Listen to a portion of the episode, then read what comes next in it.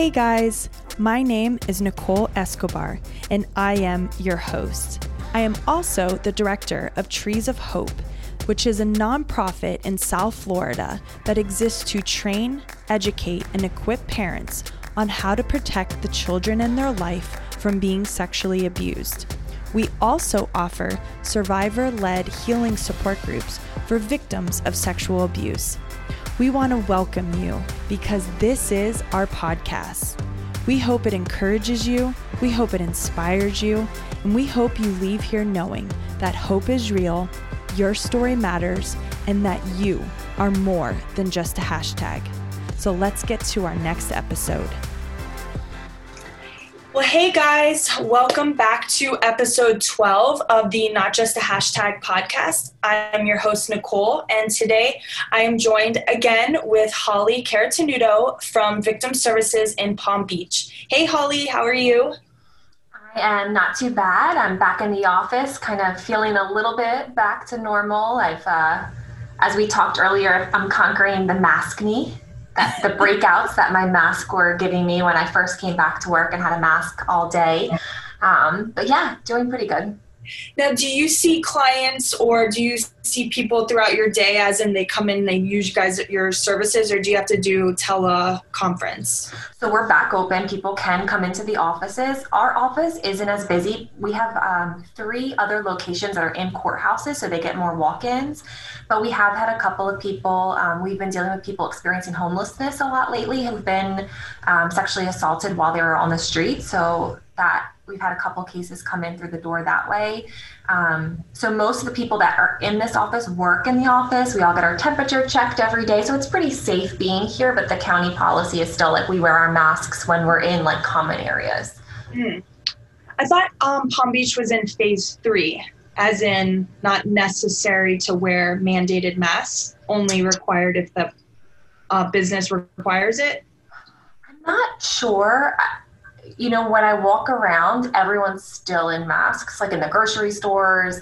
Um, but county buildings, you're still required to wear a mask in a county building. And I think like certain stores, I haven't been anywhere where I saw people like walking without masks. Yes, yeah. I only saw that in um, a video I watched in St. Petersburg, and I guess that is like wide open right now. Um, okay, well, cool. Uh, love to. I love that you're back at it, and I mean, you you do such a great job at your job, and um, it's such a needed service. Oh, and actually, I wanted to mention that if anyone needs their service um, that visits the Trees of Hope website. We actually just did a brand new website. It looks so awesome. And we have a page that says how to report abuse. And then we put their link to their site and their um, phone number on our website so that if you ha- are in Palm Beach or anywhere really, right? Or do you have to be in Palm Beach? So for our, I mean, we provide services to anyone that calls. Um, but yeah, you would probably want to call like your local. There's a national hotline too. That's always a great one. They'll it's the RAINN hotline. They'll put you in contact with your local hotline. Okay, yeah. So they're on there as well as Nancy J. Cotterman's information for anyone in Broward County. So definitely, definitely utilize these services. They're here, they're free. Um, also, want to say I get a lot of phone calls for um, immediate needs for victims who want to report abuse, who um, maybe think that their child is in danger in that immediate moment. And unfortunately, Trees of Hope is not that type of service. We're not equipped to do that. We're basically run by a staff person and a volunteer and volunteers. So um, those Nancy J. Cotterman and the Victim Services in Palm Beach are great resources. And as she said, RAINN, who is also on our website as well. This month, we are talking about sexual abuse in schools. Now, I'm so interested in this information. I want to know as much as I possibly can, and I can't wait to get into this because I, when I started doing prevention workshops, people were coming up to me nonstop saying that they had been sexually abused at school or their teen was sexually abused at school. And I was like in shock because I was thinking, wow, school is like a public place. Even if you go to a private school, you're in an open area and or people are around. So who would have the audacity to sexually abuse in a school? That was my first mindset. Then I started researching it a little bit more and I realized that, wow, this happened way more than I had known at all.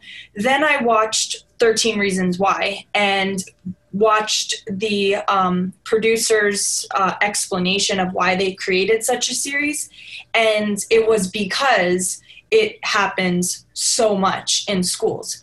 So I just we need to talk about this. I know parents may think that because they go to a Christian school that they're safe. And I want to start by saying that no school is safe, does not matter the um, Christian, non Christian, um, doesn't matter who the principals are, the teachers are, does not matter. You always have to be aware and you always have to be educated. And I would also take a step further and know what are the school's policies on sexual abuse. So, my first question to you is what does sexual assault abuse look like in a school? So, I think when we hear about sexual abuse in schools in the media, we often hear these like sensationalized stories about teachers sexually assaulting students. And usually we hear the stories of teachers, you know, having sex with students in their cars and in their homes. Like, I can remember as a young kid hearing the story about the teacher out west that um, had this long relationship with a student. She ended up getting pregnant by him, went to jail, and married him when she left jail, which is crazy to think about. But in reality, most of the sexual assaults that are happening in schools are what we call child on child, student on student, or peer on peer, meaning that it's another student, another child assaulting a student or child. The most common types of assaults that take place in school are unwanted fondling. And when you talk to young girls about this, they say that it's so normalized. They'll talk about, yeah, they just grab our behinds or they grab our breasts, and they don't even seem like it's um, something that's like randomly happening. Like this is happening on a regular basis in our schools, especially that middle school puberty age when like the hormones are raging. And then the other types are object penetration, followed like lastly by rape and sodomy. Um, harassment is the most common. We talk about verbal harassment, unwanted sexual sexual commentary, and homophobic name calling, followed by rumor spreading. Which you know, if you've ever been in a high school and you've heard rumors about someone having sex with someone else, and it just gets spread through the school, how difficult that can be to deal with. Um, being touched physically, pulling pants down. We see that a lot with our young men and then, of course, um, harassment can include being sexually assaulted and then dismissing victimization, doing that victim blaming or denying that it actually happened. And I had sent Nicole an article um, from the Palm Beach Post about a school here in Palm Beach County, one of the Catholic schools, where an 11 year old girl reported sexual assault allegations and the school principal basically denied it and made her write an essay of like an apology letter that was shared with parents in the school. So not only was this child victimized in the school, the school turned it around on her and made her at fault for it. And then they shared this letter with other people in the school, and then that happens to that you know, not only are you dealing with the trauma of the assault, but now you have to deal with the trauma of the rumor spreading, people knowing the details of your life. Sometimes that is like that ongoing trauma that never goes away can be detri- more detrimental even than just the assault itself. Oh my gosh, I mean, this girl is set up for being bullied. I would leave this school. Did they leave? Did the parents take her out of school? She did, and the alleged perpetrator is still in the school. And I guess what the lawyers that are representing this young girl are saying is that the perpetrator's parents were donors to the school and the principal was like trying to protect this person and that it's it wasn't an isolated incident that they believe that this has happened a few times. Yeah. This right here this i'm so sorry to say this but this right here is the number one reason why i get so upset with christian churches and schools or any type of religious atmosphere because you lose your no when you do not do the right thing when it comes to honoring and believing a sexual abuse survivor and you just ignore it and because of a donor you get you basically it's like you're gaslighting this poor girl acting like she had done something wrong and it's all because they are fueled by this donor yeah. and they don't want to lose this donor relationship and well you know, uh, if you, I'm sorry, but at the end of the day, do you put your head down principal? Do you put your head down knowing that you kept a donor, but you potentially ruined a young girl's life? Yeah, 11 years old. Yeah, and the fact that she, if I read the article correctly, she came out and told right? She, she, told a friend, and the friend did the right thing and told the adult, and the adult contacted the abuse hotline. You know, and that's what happens a lot of the times is that we, our young people, are scared to tell an adult themselves, so they tell a friend that's the same age. And luckily, again, we tell kids if someone tells you something, tell a trusted adult. The trusted adult did the right thing, contacted the abuse hotline, but the principal just did not handle it the right way. And you and I both, you know, we come from these Catholic backgrounds of how we were raised and for me, the, the biggest reason that I haven't put my children into that Catholic education system is because of the sexual abuse that took place for years in the Catholic Church and was hidden, and these people were protected. And you would think that after all of those stories came out, that the Catholic Church of all churches would be hyper vigilant to these type of allegations and then you read the story and you're like again like you didn't handle this the right way again. You know you you can say that they they're trying to make amends for what happened all those years again. But if you don't learn to change that behavior all the money in the world to the victims doesn't matter.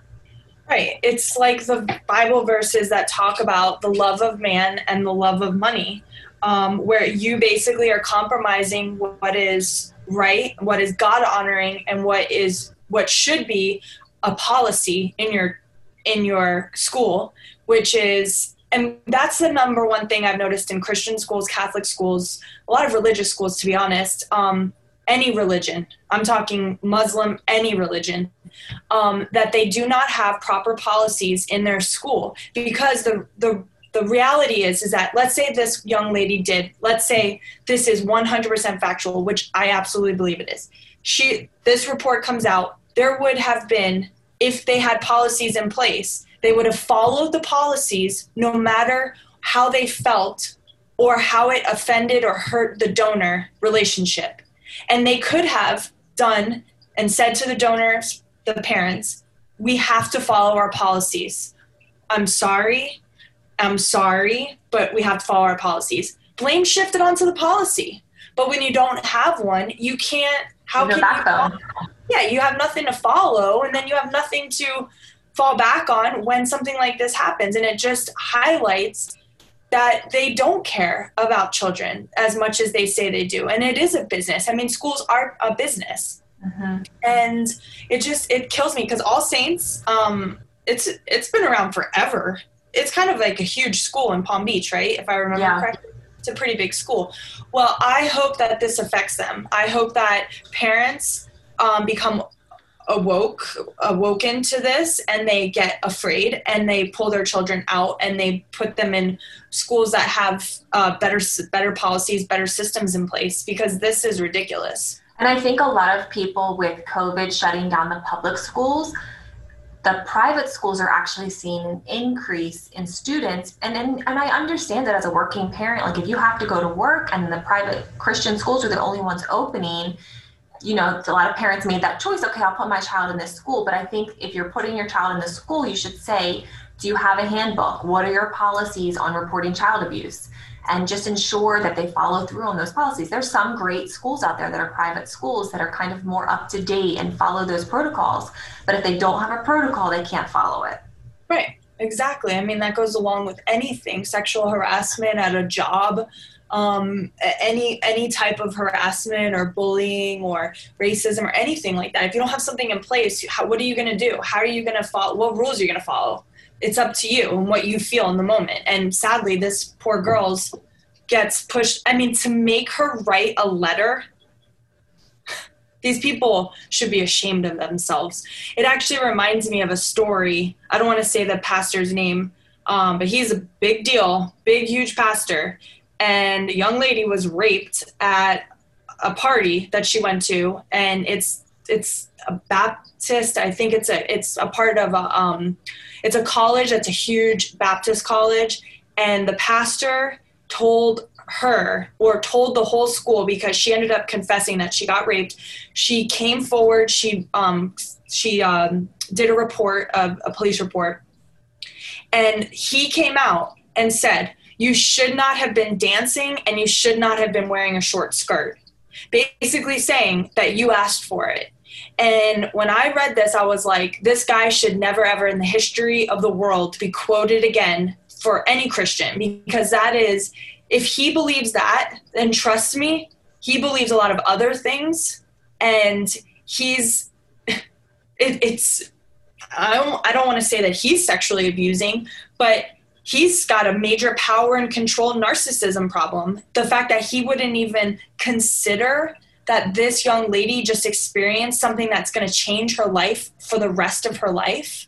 And what are you saying to the perpetrator? You're saying that what you did wasn't your fault right this, so and there was another case um, there's a very um, famous christian university in virginia and a young man sexually assaulted a fellow student at the school and they were both um, either told to drop out or be dismissed because when she reported the sexual assault they were in trouble for having sex basically right um, that young man went on to sexually assault another woman in Virginia and then murder two young college students in Virginia.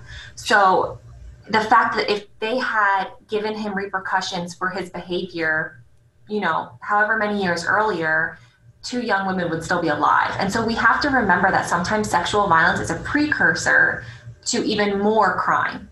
And right. so if we're, and we talked about this in our last episode, like if you're not doing something now, you're going to allow this perpetrator to continue this behavior and it could escalate. Right. Yep, absolutely.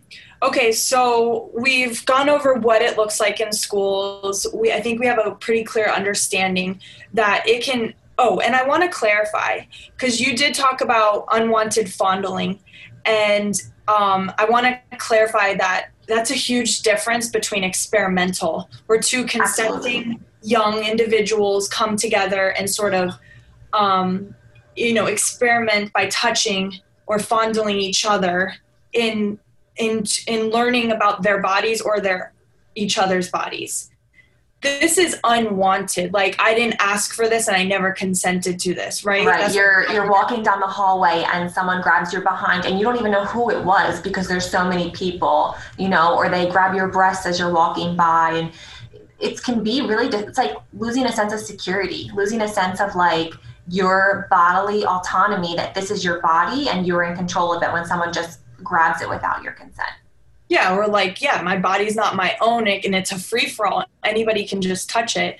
That happened to me i was at um, bike week in daytona and i was walking across the street and the minute my legs opened somebody stuck their finger and literally got a perfect shot right up into my crotch and um, I remember leaving. I was so I, I I needed to leave, like leave, leave the whole place. Yeah. I was so distraught and upset. I felt like, how dare somebody? I remember every moment. I remember the smell. I remember my outfit. I remember the way I felt in that moment, and it was like almost more um, painful. That like quick like assault was more painful than like the other things because it felt like there's no safe place. Like I was just minding my own innocent business, walking across the street. That's, you know, that's a normal thing to do. And I got assaulted just in mm-hmm. doing that.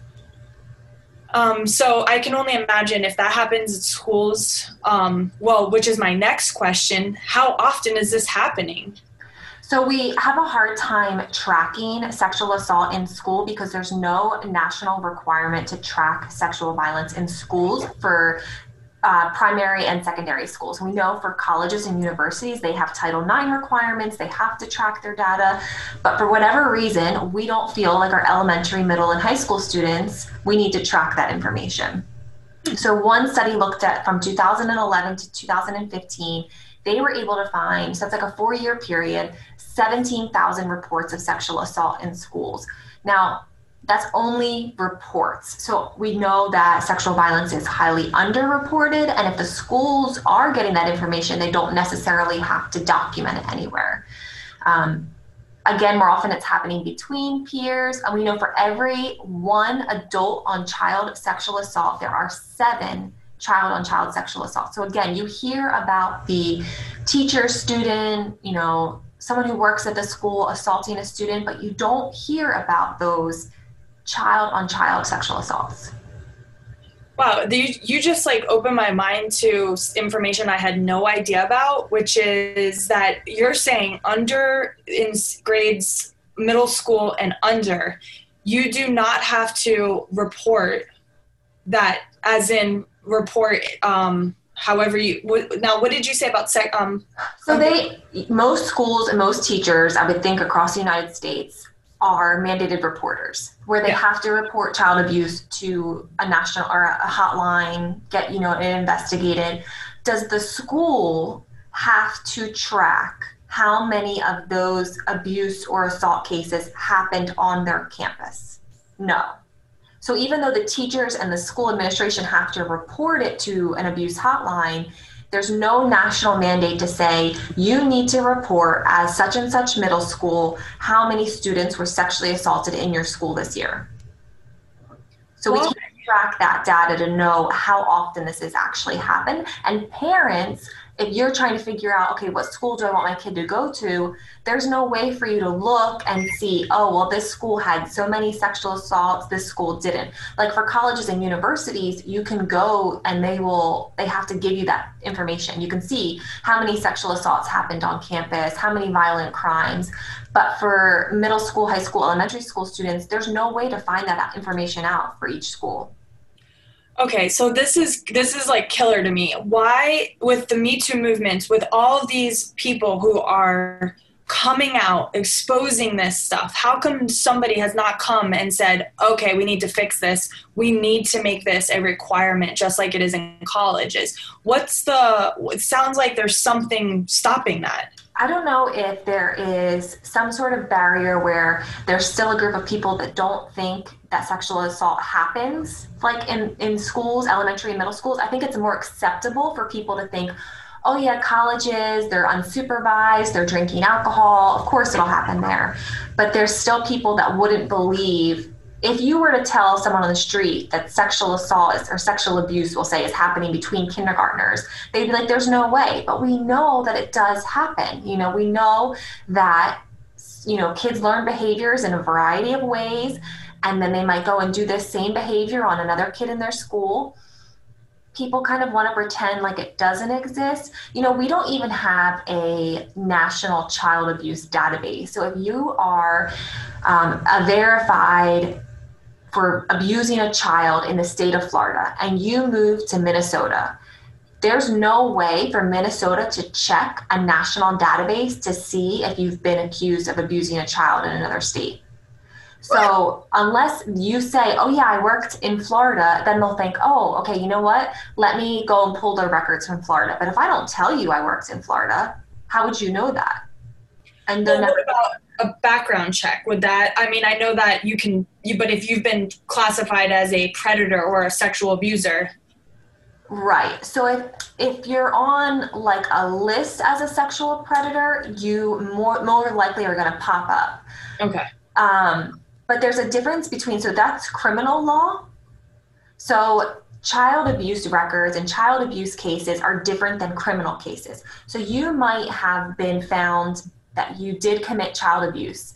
But when the police and the state attorney looked at that case, they said, mm, there's not enough evidence for a criminal case. So we can't go after them criminally. So there's two different types of cases. So there was like a terrible story. And if I'm repeating myself, did I tell you this about the podcast about the two women that adopted all those children up in like, oh. no? Okay. So there's a really great podcast. I'll have to think of the name and send it to you about a couple, two women who adopted a lot of children, like five or six kids, and they were having people call abuse hotlines on them in like three different states where they had lived because they were neglecting the kids, not feeding them, etc. And there was concerns of physical abuse. And every time a case would be investigated, they would move to another state to avoid that. They ended up committing suicide with the kids in the car and driving off a cliff in California. Oh my gosh. But no one ever knew that they had, like, every time child abuse investigators would go into the home, they would think there was no background on this family because they were new to the state and maybe the records didn't show up in time from the other states and that family would skip town again. Wow. So we don't have a child abuse national record keeping place and we don't have a national database of child abuse and sexual abuse in schools as well. Wow. Okay. Um, I mean, I didn't realize how big of a um, lack of information or lack of um, what do you even call this reporting procedures yeah. whatever that we that it sounds like we're hist- we're archaic like we're like this is such a problem and people are it feels like it's like well let's just not let's just not open that wound kind of thing. Let's not because if we go down that path it's going to be like a rabbit hole or pandora's box and we're going to have to like really focus on that I mean, to me, this is insanity because. And it seems like an easy fix with the IT world that we live in today that there should be some way to nationally collect this type of information so that, you know, people move around the country all the time and we need to keep our children safe. And there's so much talk about keeping children safe. There's simple ways that we could do that. Right. I mean, I just went and got my concealed weapons permit. I had it before, but I let it go. And um, they basically explained to me that, you know, you become into a national database where as I go purchase my guns and I go get certain things, I should pop up as a, um, as my permit. My permit should pop up.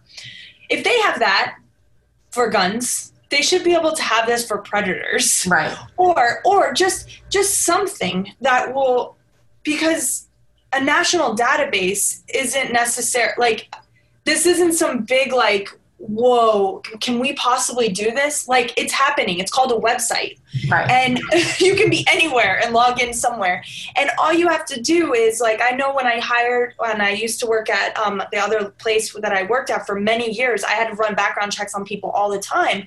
It should just pop up and it should just be it doesn't need it doesn't need to come in a criminal background. It could just say no um happening in this this case was this case happened and that's it. It doesn't need to get into great detail. And all it needs to be is an added um, sign off for that's actually one of the things that this organization that we work with is called MinistrySafe. And basically they say when you do your background checks do not rely on any sexual um, background information to come up um, because of this what exactly you're saying. So in your interview and in your res um, when you ask them application questions you need to ask these very specific questions. Have you been charged of sexual abuse in another state? Have you had any type of sexual abuse happening in um, that never went to court? Anything like that because a lot of times what will happen is when they see that you're asking those types of questions the applicant will remove themselves mm. they won't even continue moving forward because they're they're like oh wow they're they're on their ball here right you're being diligent and you really want to ensure that you're not hiring someone who's going to be a predator you yeah. know and that's half the battle is if you like you said if you have a policy that you are not going to hire someone that has been accused or there's suspicion because you know, and I understand that people want to say, oh, well, sometimes people make false reports. Less than, it's like 3 to 8% of cases are false reports. And that's the same for any crime. 3 to 8% of people falsely say that their car was stolen, right? So, why do we make that a big deal in sexual abuse and sexual assault cases? If some, if I always say, like, if there's smoke, there's fire. If there's allegations, if there's suspicion, that's coming from somewhere. It, it, there's something that person did something inappropriate and someone felt a certain way about it and they made an allegation. And believe me where there's smoke there's fire in most cases. Yeah i, I would agree with that. I mean i think it was you. I, you know the statistic better than me but um, out of all the cases that were came forward there's it's like less than 1% is false. Right, right. And only um, less than 3% of perpetrators spend a day in jail. So when we right. use those, like you're saying, when you use those um, list of sexual predators to determine whether or not someone has a history, they're the only people that got caught and were found guilty. Imagine right. how many other people, the 97%, that haven't been caught. Right. Yeah. One of the one of the alarming um, statistics I had recently read about was an on average a predator will have 255 um, instances of sexual abuse before they get caught arrested. So that's why I, we emphasize at our, our prevention workshop is that it is important that you don't, as a parent, rely on the school saying, oh, well, we did a background check like okay and what else you know right. it is it's it's difficult and you it's i think a lot of times it's like i think about me what, what i'm gonna do and i always act like i said to you like i always think i'm gonna be this like fierce warrior and like come in and like say that i'm gonna do all this stuff and then it comes down to it and you don't want to be that odd person who who's like they're like, why are you making such a big deal about this? We, of course, children's safeties are, and then you don't want to be the person who's like flagged, like over overreacting or overdoing it. But it's like when it comes down to it, I'd rather I'd rather sit down with a principal or sit down with the school administration and just say, this is my background. I was sexually abused, or I work in this field so I'm sorry that I'm asking a lot of these questions, and this may be um, uncomfortable for both of us, but it would really make me feel a lot better if I had this information. And if you don't have it, it doesn't mean that I'm not going to send my child here necessarily, but what can we do to make sure we have some of these things in place? That's the best thing. I mean, one of the things I tell people all the time is go online and read the reviews for whatever school you're taking your child to. If you're if you feel that your that school doesn't have the proper policies in place, check out online if they've got some bad reviews because especially um, caregivers or like babysitter places or like um, daycares or things like that because nowadays people they go off. They'll they'll say everything that happened on an online review. So those are first steps, you know, to figuring out maybe is this school the right place for my child mm-hmm. or this daycare or whatever. Um, okay, so let's move along to the next question that I have is I'm assuming it's not just girls being sexually assaulted in schools. So tell us who is being sexually assaulted in schools? Yes, it's definitely not just girls. It does happen more often to girls, and girls do experience more sexual harassment in the schools, but boys often do as well. And especially with the boys, a lot of times it's those homophobic comments, and a lot of the young men will say that they don't even identify as on that LGBTQ spectrum, but it's the idea that someone is putting them into that box and making those homophobic comments comments that's sexually harassing them. So these are even young straight boys that are getting those comments and feeling harassed. Um, 5% of the cases did involve five and six year olds. It's not a significant number, but we need to be aware that it does happen in preschool, kindergarten, and first grade classes. Like you said, daycares. When I worked in Broward, we had a, quite a few daycare cases. And, you know, luckily the cases tend to be um, a young person is being sexually abused and they come to the school and they act out that behavior, or they saw a movie that they shouldn't have seen and they come to the school and they act out that behavior. And, you know, the one thing I would caution parents about sometimes is they would get upset that the school notified them, oh, you know, there was a kid in the class and they, you know, expose themselves to the rest of the class.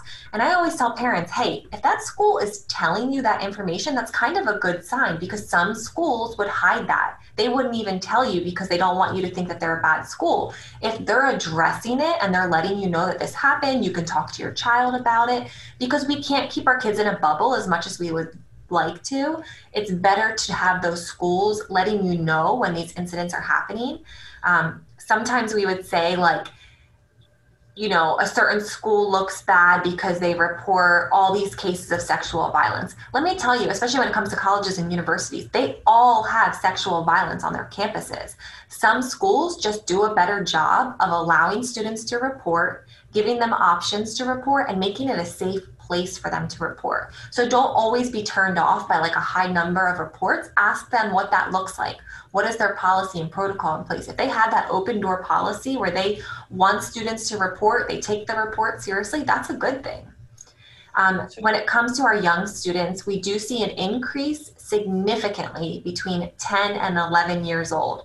So that pre-puberty, fourth to sixth grade age, um, that's before elementary school ends in fifth grade. So we really need our older elementary school students need to be having these discussions and being aware that this can happen to them as, well.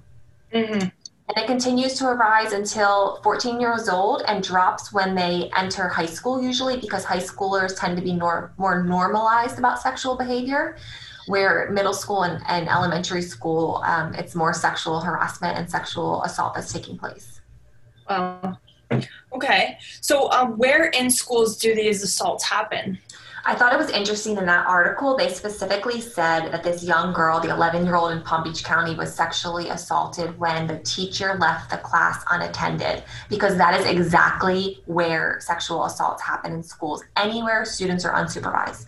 Mm-hmm. Buses, bathrooms, hallway and locker rooms. Um, we hear a lot about sexual assaults in the high school locker rooms. Um, the hallways when you're just walking down the hallway and someone grabs you inappropriate, like we just talked about gym class, lunchroom, there's a lot of sexual harassment happening where there's, you know, that social interaction that's going unsupervised. Mm-hmm. Mm-hmm. Um, so if I'm a parent and I am um, concerned about, you know, the, this situation, are there any laws or legal concerns that I can be aware of to this behavior? Like, yeah, we already some of yeah, it. We already talked about that. They're not having a mandate to track sexual violence. Only 18 states require training for teachers, administration, and students focused on peer to peer sexual assault. And I wish more schools would do some of that bystander intervention training. So when you hear someone making a comment, you know how to stand up for another person, you know how to respond, because most of our young people are are influenced by other young people. So if their peer is standing up for someone else or telling them, like, hey, when you grabbed her butt, that wasn't cool, they're going to be more influenced by that peer telling them that than a teacher or a parent. So we really should focus on bystander intervention in our schools, getting students to stand up for one another, know what the red flags are for that type of dangerous behavior um, it is a felony offense for an authority figure, so a person over 18 who is employed, volunteering, or contracted with a school to engage in sex with a student under 18.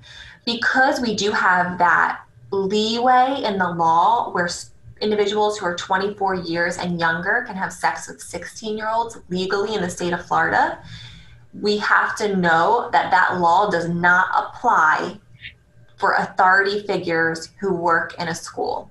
So anyone who's so it could be a 19, 20 year old who's working at the school in some capacity. If they have sex with a 17 year old student, they might think that it's legal because they're in that age of consent consent range. But if they are employed at the school and they're an authority figure, it's not legal. It's a felony offense. Wow. Now, would that apply to the same thing for like a coach or? Yeah and like a youth leader because i hear a lot of um, excuses or people saying well like for instance i there was a young lady or she's now older but she came out and she said that her youth leader pastor um, had sexually assaulted her and his whole thing was i was 18 you were 17 and it was like it's still sexual abuse. She right. didn't want it. Right. But and if she didn't want it, then that's that's pretty clear. It doesn't matter what the age of consent is. And we say that all the time. You can have the same you, you can be in that age of consent, but if they don't want to have sex with you, then it's abuse or assault. Um, right. When it comes again, this is where criminal law and child abuse statutes are a little bit different. If that youth leader is a guardian over that 17 year old, so they go on a camping trip and the 18 year old is the authority guardian over that 17 year old per the child abuse standards they could be convicted of you know child abuse because they're the guardian. But if it's if it didn't have okay say she didn't she did consent to it she's 17 and he's 18 the criminal law might not prosecute that because of the age difference so it, and it doesn't involve a school. But if it involves a school, you there's no sex abuse. And like I always get frustrated when I see people defending teachers the same way, like, oh, well, she came on to him. How often do teachers here don't have sex with students? Like, you, they hear that when they're trained, they hear it when they're in the school. There is no question for teachers. They're supposed to be the adults, they're supposed to be the authority figures. There's no excuse. Right. I, I mean, I listen. I I have been around, especially at the church that's over here. Some of these young guys look very old for their age. They're like they they're 16, and I'm like, dude, you definitely look like you're in your 20s. But even me and my husband had talked about it. It's like it's a mental check where you always have to say, I'm in authority. Like I'm the adult. I need yeah. to act like it. Even if I'm attracted to this person and flirtatious flirt flirtiness feels like fun and it feels it needs to be squashed and like shut up right away because I'm still the adult and I still need to um, teach children because they are a child, they're not 18, how men I mean, and women are supposed to treat the youth. That we're supposed to be doing that, especially as a Christian. Um, you know, it's not a free for all for young youth leaders to go, okay, great, now you're around a bunch of young women. And I hear it a lot where people will, you know, call me for advice and they'll say, you know, our youth leader, he's, um, uh, a young girl is like, they're taking Instagram photos and she's kissing his cheek. And I'm like, for me, for me at Trees of Hope, that is a reprimand. That is immediately something that you need to deal with right away. I would ask him to take that photo down or her to take that photo down. And I would bring them in and I would bring her parent the parents in right away. I would I mean I would not just lightly glaze over that as oh it's so cute they're having a great time. No, it seems like this guy is is enjoying the presence of young women.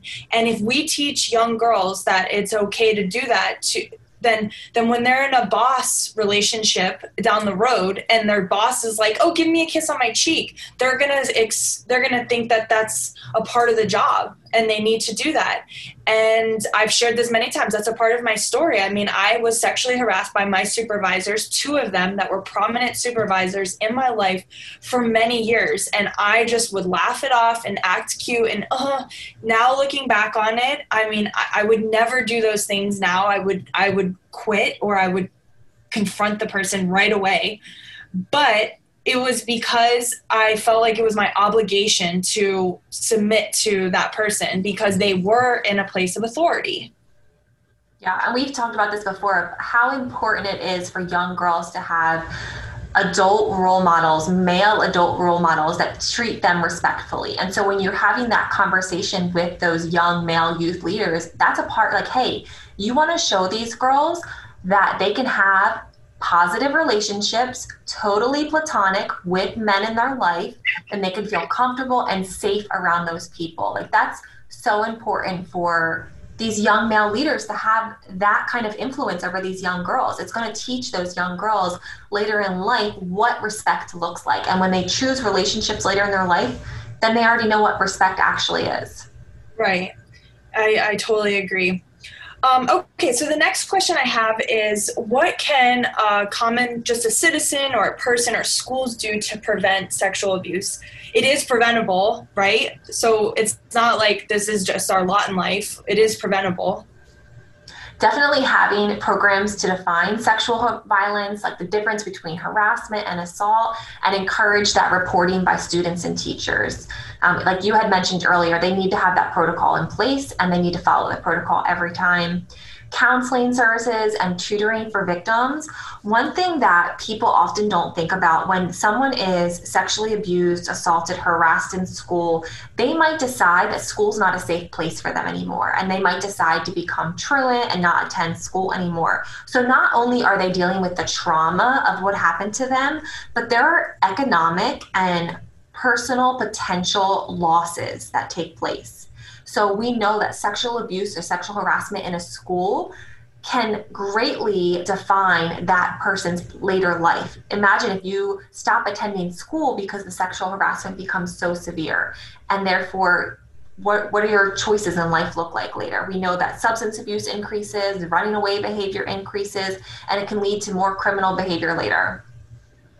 Um, when, when students report, assigning them an escort for hallways, ensuring that the accused attacker is not in the same classroom. We hear that a lot from young people. They're scared to go back to school because the person's at school. So, working with the school to set up safeguards. Um, surveying the students, we need to ask students do you feel safe at school? If the school isn't asking their students that, they have no idea what is happening. So, asking students, asking teachers, what are some of the things that make you feel unsafe at school, and then putting things in place to make it a better environment. Mm-hmm. Um, we talked about identifying sexually aggressive students early. So if you see in elementary school that there is a student who just seems a little bit more interested in sexual behaviors, getting parent involvement early to deter the behavior and ensure the safety for the child. We want to make sure we stop any of those behaviors before they escalate. And then the whole idea of positive peer pressure using bystander intervention. We have our Green Dot program here, which has actually been shown as a bystander intervention program to reduce sexual assault on campuses. What's the Green Dot program? So it's looking for those red flags and then it teaches you ways to actually intervene on those red flags. And so it's all about being a bystander, being a person who surveys the situation and is like, I, I, you know, have that gut feeling that we talked about, and I know that I can do something here to help protect this person. You know, we hear those amazing stories of individuals who see something and they say something and they change and stop someone from being sexually assaulted. We need more of that. So, how does one become a green dot person, um, especially at such a young age when they're like I think me right now, obviously I'd be a green dot person, but the girl I was when I was a kid, I was dealing with being bullied. I was I had my own stuff going on.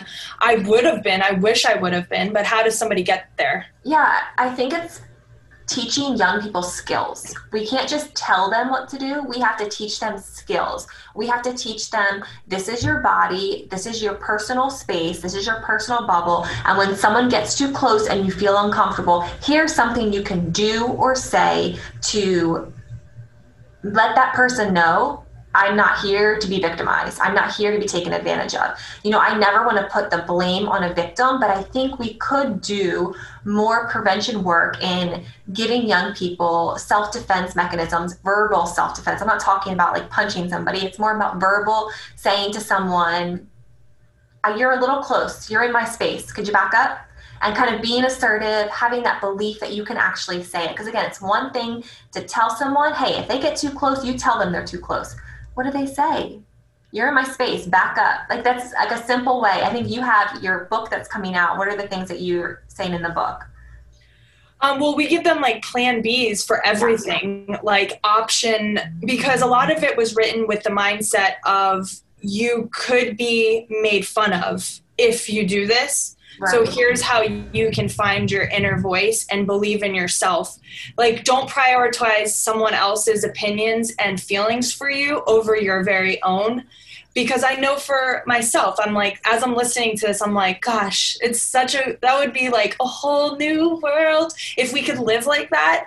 But I'm thinking, when I was a kid, if I would have told um, some of the kids that were definitely doing some fondling, some grabbing of our butts and stuff like that. If I would have been like, back up, they would have been like, why? They would have been like, why are you being such a bi? Why are you? And been loud and made me feel like shamed all of a sudden. But if I mean, I ended up do being this person, so I can't say I wasn't, but like I would have came back more intense, like back off me, get off me, that kind of thing. But I can see a young, I can see somebody who hasn't quite found their voice or their strength, or and doesn't believe in themselves, and that right there would have silenced them forever, right there. That little moment of shame. I'm 35, and I was just telling you, I still struggle with this, like social yeah. appropriateness. Like I never want to embarrass anybody else. I never want to make a scene awkward. And what type of situations I've accepted in my life because I didn't want to be that person. And I definitely want to raise my daughter differently. Luckily, like as much as my son is sweet and an empath, my daughter is like has such a backbone. Like I will be like, there's you know some kid down the street had my son's toy, and I looked at my daughter. I'm like, can you go get your brother's toy? Because I knew she was gonna go, and she's younger, march down there and get that toy. And sometimes I've had people say to me, oh, she's a bit bossy or she's a bit you know strong willed. And there's this idea that girls shouldn't be that way but I want her to be that way. I was never that way. And I look at her and I'm so proud that she can stand up for herself. And, you know, I teach her about respect and that as well. But the fact that she has no problem telling people when they're being mean that they're not going to be mean to her friends, I could have never done that. I'm right. amazed by that behavior. Yeah, exactly. Um, yeah, I mean, I I just that I mean at Trees of Hope that is every every goal that we have with everything that we do is to find a way to empower the parent and or the child through the parent to find their voice, to believe in their voice, to recognize that their feelings matter over everyone else's. Um, because if we can get that messaging in and down and I, I do think it can make a huge impact in believing your inner alarm, believing in yourself. When you feel uncomfortable, you don't have to freeze. You, you, your, your body may just do that, and don't feel shame if it does, but you don't have to. And here's how you can get out of that. And here's, you know, that's why our children's book is so important because we we have one of the the one of the um, main foundational teachings is to shout out. And people are i've been asked me they've asked me what what if they're on like what if they bring them to a place where they're silent and or sorry where they're all alone like a room or like a hotel or like somewhere where there's no one around. And it I it go I said to them but it doesn't matter about getting heard. It's for themselves. They need to shout out even if it's for themselves to know they have it within them to scream. Because could you imagine if a young child is in a situation where they're in their home and their dad comes into their room and they've read this book and they understand some of the key concepts and the dad starts to touch them and all of a sudden they just start screaming ah! i mean what will that do? One the dad will be like freak out but then also for them they'll know wow i have the power from within to do this to yeah. stop this. And all I did was shout. There was one really famous case that I studied in school where um, it happened in New York City, probably back in the 70s or the 80s. A woman was sexually assaulted and murdered outside an apartment building, and multiple people heard her yelling. And they all thought it was domestic violence or like a couple having issues, and this was a stranger sexually assaulting and murdering her, and nobody intervened. And so when we hear that yelling, it's also on us to be those bystanders and to get up and do something about it, you know? So we have to be ready. Like when you see a kid freaking out, like, do you know this person? Is are they hurting you? Like all those things that, you know, we've been told we should do, we have to practice doing it and be ready to take action. Yeah, totally. Okay, so then the next question is is sexual harassment. Um, I know we kind of talked about it a little bit, but can we define it a little bit more of what sexual harassment is? And give us some causes for sexual harassment that would happen in school because I think a lot of people ignore this one and they say, well, because it's verbal, it's not that big of a deal, but they don't realize the verbal wounds can kill a heart. It can it can do more damage than physical wounds. Exactly. And not only does it damage you, it also makes you more vulnerable to later sexual violence. Um, mm. Sexual harassment, it's a form of gender based violence. It's commonly defined as unwanted or unwelcome sexual attention. So it's that unwanted, unwelcome sexual attention. Someone saying something or doing something that you're not consenting to, that you didn't ask for. Um, most of the time as women we talk about like when we're walking down the street and people honk or yell out their window. And it can be really even if it, it seems like it's coming from a, not a bad place like most men would tell you well i don't think that guy wanted to hurt you. I can say that when i used to live on the kind of a busier street in broward and walking down the street one time I was coming down the street, so people were coming from behind me in their cars and they were just beeping. It was like three different cars that came by and beeped. Every time I jumped, and I felt like I can't even walk down the street in my own neighborhood without getting beeped at. And as much as nobody jumped out of the car and physically hurt me, it still made me feel unsafe because there are people that do that, that literally pull up next to you, pull you in their car, and sexually assault you. Right. And even though you're just beeping, it's still making me feel unsafe. Um, I think that sometimes we think of sexual harassment, it's an individual be- behavior or problem or a lack of social skills, uh, immature interactions with the opposite sex. It's also a way for males to assert their dominance over women. And I think we need to ensure that men know that that is unacceptable, that they don't need to say or do those things to show like their power and their machoism. Um, and also will protect the idea that you know, especially in those high school ages, if guys want to show that they're straight or guys want to show that they're like a sexual guy, they use sexual harassment of girls to like show their masculinity with other males. Mm-hmm. And we're in 2020, and how do we stop that behavior? And how do we let men know that they, they don't have to do that and they don't have to say or do those things to show that they're straight or show that they're masculine? Yeah. So, one of the ways you could do that is ordering our Saint magazine, which is for young teen boys. Um, it talks about all the things that you literally just talked about locker room talk um, and how to basically be a saint. And I'm not saying like a saint, like a priest. I'm talking about how do you be a good guy? How do you be a gentleman? How do you respect women? How do you listen to boundaries? How do you feel emotions and um, your body changing and desires without acting on them, and especially without consent acting on them? Um, and it comes along with a parent guide. So the entire time while your child is reading that, you could be reading along. Um, we recommend that the parent read Saint first and then give it to their kid and then read the parent guide because we give them a bunch of different activities or questions to ask at very specific points of the chapter. And it's it's pretty cool design. Um, it's laid out just like a magazine would be like a fashion magazine or like a music magazine. So it's not something that is like this is weird. I don't want this around my kid. Um, and nothing on it says sexual abuse prevention and we did that on purpose so that it's not turned like you know you can bring it anywhere and share it with kids um, but that's a great way to begin this process and begin teaching your kid. I mean, we always think that our kids should just inherently know how to be gentlemen, and it's not the case. Right. Um, you know, my my bro- I have brothers. Um, they, my dad was a strong male figure, and you know, very clear on what was appropriate and inappropriate. And thank God for that. You know, my brother's never had any issues with women, or we've never had anything come out about either one of them. Um, and thank God for my husband too. But it takes investment from a parent, and and you're, you're a, ch- a child's not going to learn how to be a gentleman or to be appropriate with women.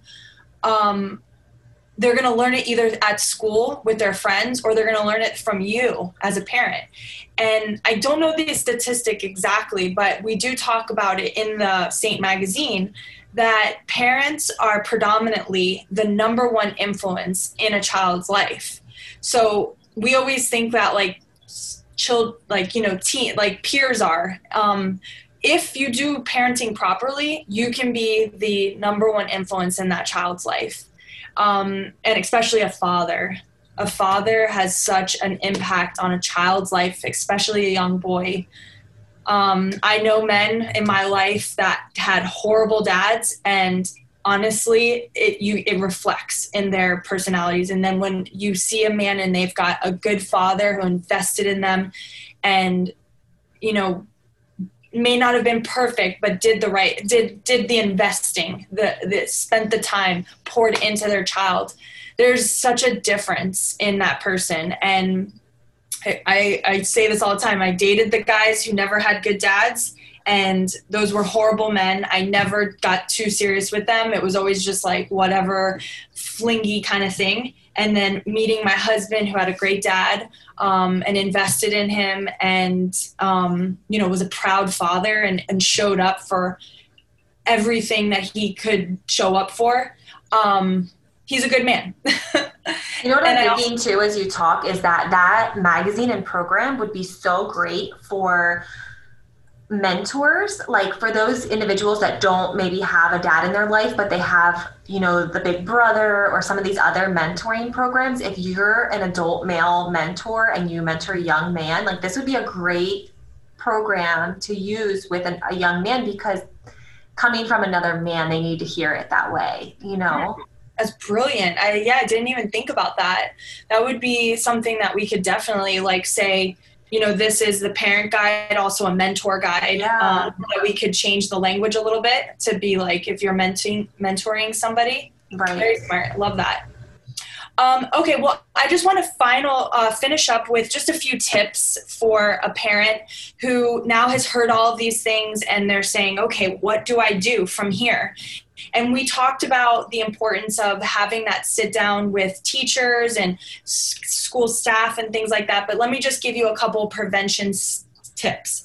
So, first, um, it's important that you like we said we know who your te- the teachers are who are going to be in your child's life now if there's a lot of different teachers get to know them and and ask them do you know the facts about sexual abuse try to understand do they do they understand myths? Are they looking at myths as the key thing here? Like a lot of times i'll talk to parents like i've said and or adults and they'll think that girls are the only ones who get sexually abused. Boys don't get sexually abused.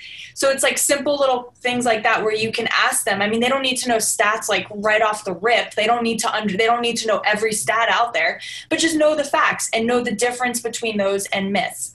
Um, you know, some key facts are the majority of children and teens are most likely to be sexually abused by someone they know, love, and trust, like a family friend, a mentor, uh, a coach.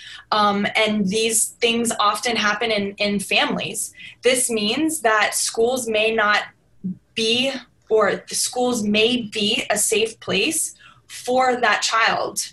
Um, so it's important that that teacher is aware and sees the signs of sexual abuse. So you just want to run down a couple of things with them. Are you aware of these things? Um, make sure that they understand that it's not just um, a specific race or religion or socioeconomic level or age that gets sexually abused.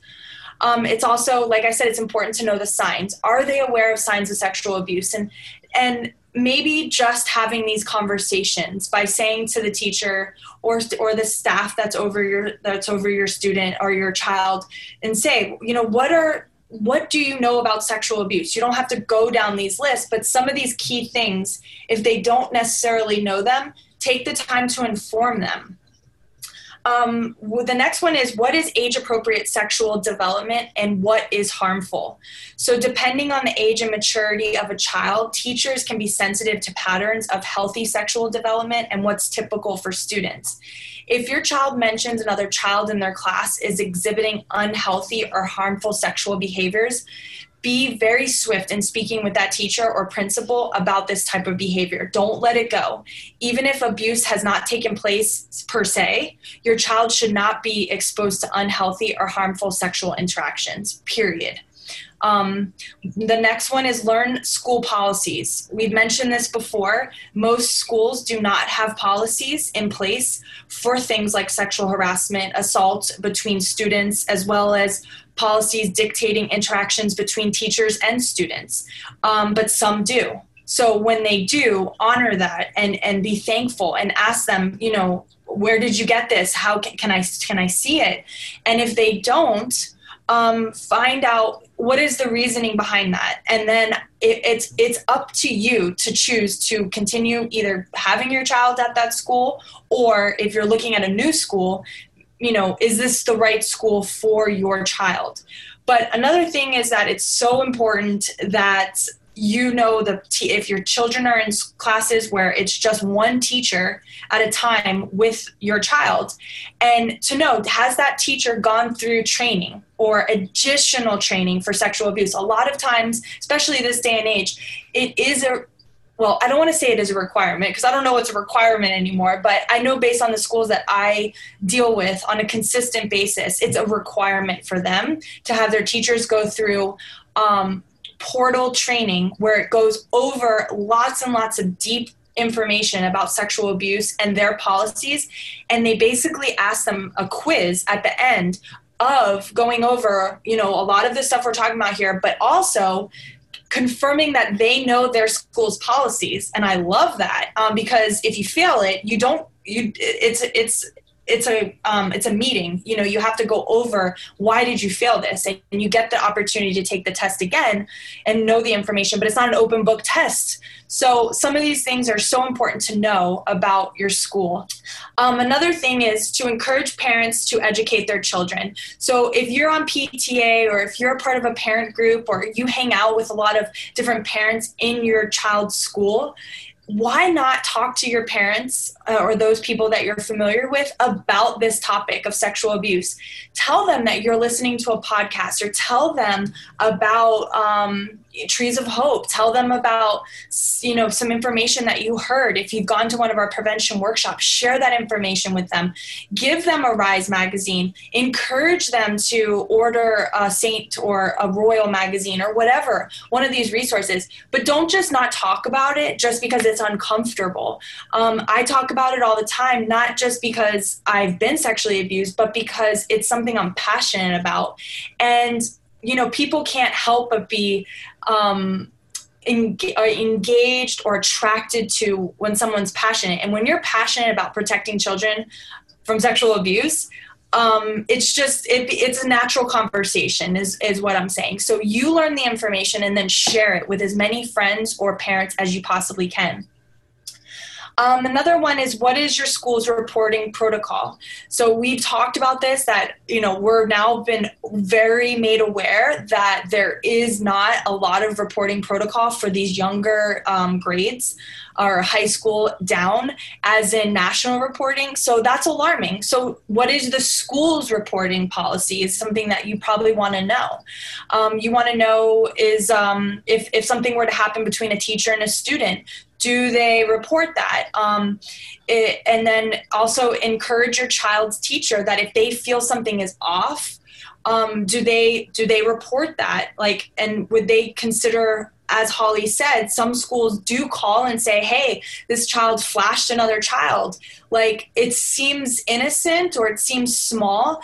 Ask them even on those small things would you report that to me? I just want to know like where do we stand with that and then the last one is make your child's teacher a trusted adult.